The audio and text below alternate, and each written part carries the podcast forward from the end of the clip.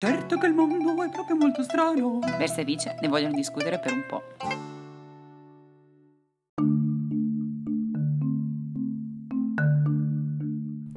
Buonasera a tutti e bentrovati al nostro diciottesimo episodio. Iniziano a essere un bel po' di episodi adesso, ma senza perderci in fronzoli partiamo e con grande piacere finalmente posso annunciarvi che il Green Pass, o come verrà chiamato, perché qui cambia sempre il nome, il Digital Covid Certificate, è finalmente stato elaborato dai deputati europei. Il nuovo testo legislativo però dovrà essere eh, ancora formalmente riconosciuto e adottato dal Consiglio europeo e seguitamente pubblicato nella Gazzetta dell'Unione Europea ma finalmente vediamo una data. Si parla del primo di luglio, data in cui è prevista la sua entrata in vigore.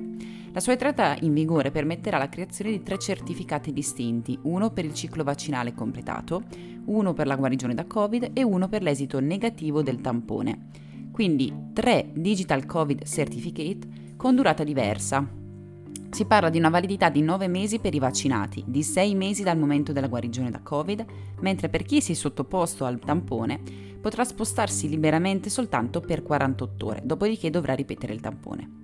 Nel precedente podcast citavamo anche la piattaforma comunitaria che permetterà il caricamento di tutti i certificati verdi rilasciati e che si chiama Gateway.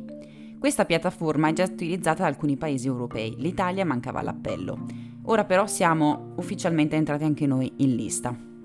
Dobbiamo solo aspettare ancora un mese perché la misura parta a pieno regime e quindi vediamo che iniziano ad aumentare i paesi aderenti a questo pass europeo, tra cui già operativi ricordiamo esserci la Croazia, la Spagna, la Danimarca, la Grecia, la Bulgaria, la Germania, la Lituania, la, la Polonia e la Repubblica Ceca. A questi si sono aggiunti anche la Norvegia, la Svizzera, Liechtenstein, Islanda e presto, chiaramente speriamo anche l'Italia. Anche se le restrizioni saranno di competenza dei singoli governi nazionali, questo pass europeo permetterà ai cittadini di non doversi sottoporre a quarantene, laddove non ci sia un'esigenza comprovata o problemi di sicurezza nazionale.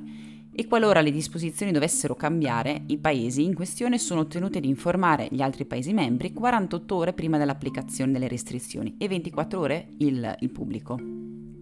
Passiamo ora all'argomento curiosità che oggi verterà sul villaggio di operai, Crespi d'Adda, in provincia di Bergamo.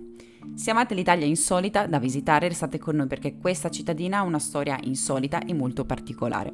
Per capire il perché vogliamo parlarvi di questo paesello bisogna tornare indietro nel tempo e per l'esattezza nel 1877, quando tal Cristoforo Benigno Crespi decise di comprare qualcosa come 85 ettari di terra vicino al fiume d'Adda per costruire il proprio cotonificio.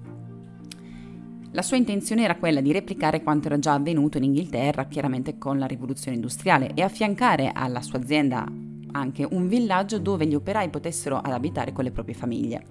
Il suo grande progetto allora prevedeva tutto lo stretto necessario, quindi non solo le case per le famiglie degli operai, ma anche ville per i dirigenti, una scuola per la prole, un cimitero, un ospedale, persino un teatro e un campo sportivo.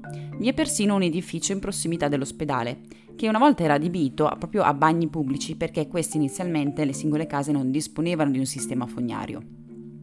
Il progetto, molto lineare, con vie parallele trasversali, estremamente geometriche, è stato completato nel 1920.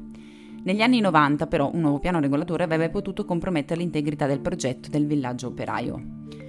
Per questo alcune associazioni locali con il supporto di Legambiente hanno lottato per far registrare questo piccolo villaggio storico come patrimonio UNESCO e nel 1995, dopo vari istruttori e sopralluoghi da parte dell'archeologo industriale Eco Bricchetti, finalmente divenne patrimonio UNESCO. Sicuramente la parte più caratteristica di questo villaggio sono proprio le case degli operai. Pensate che fu proprio il figlio di Cristoforo, quindi Silvio Crespi, ad abbandonare il modello dei palazzi plurifamiliari, preferendo invece costruire delle case indipendenti per, le, per gli operai. Questo per dar loro mm, modo di vivere meglio, in condizioni migliori e abitative e dall'altro lato anche per avere un controllo maggiore su questi lavoratori. Ogni casa quindi ha una pianta rettangolare e si inserisce in un piccolo isolato lungo la, la rete stradale. Ogni villetta è indipendente, può ospitare eh, due o tre famiglie, di solito imparentate tra loro e di solito suddivise sui due piani del caseggiato. Intorno alla casa era previsto un grande giardino che poteva consentire loro di coltivare eh, attraverso un piccolo orto oppure di passare semplicemente il tempo all'aperto con le loro famiglie. Una tecnica anche questa insita nel sistema fordista che vedeva nello stile, nello stile di vita migliore dell'operaio una maggiore produttività al lavoro. Nonostante questo sistema all'avanguardia di controllo della produttività, la famiglia Crespi però nel 1914 dichiarò il fallimento. Per visitare questo sito storico si può scegliere tra le visite guidate oppure anche fare una visita in autonomia anche grazie alla mini guida offerta sul sito di Crespi Dadda al modico prezzo di 5 euro. Non è un podcast sponsorizzato, ci teniamo a precisare. Crediamo soltanto che certe bellezze che raccontano il vissuto della nostra terra non vadano perdute. E acquistare questa piccola guida vi aiuterà sicuramente a godervi al 100% la visita e dall'altro lato aiutereste anche le associazioni che si prendono, questo, eh, che si prendono a cura si prendono cura di questo luogo di interesse. Il link perciò per, della guida lo lasciamo nella descrizione. Ebbene anche per oggi è tutto, Versa di Viceversa Travels anche per oggi vi saluta e vi auguro una buona serata. Ci vediamo alla prossima, ciao ciao!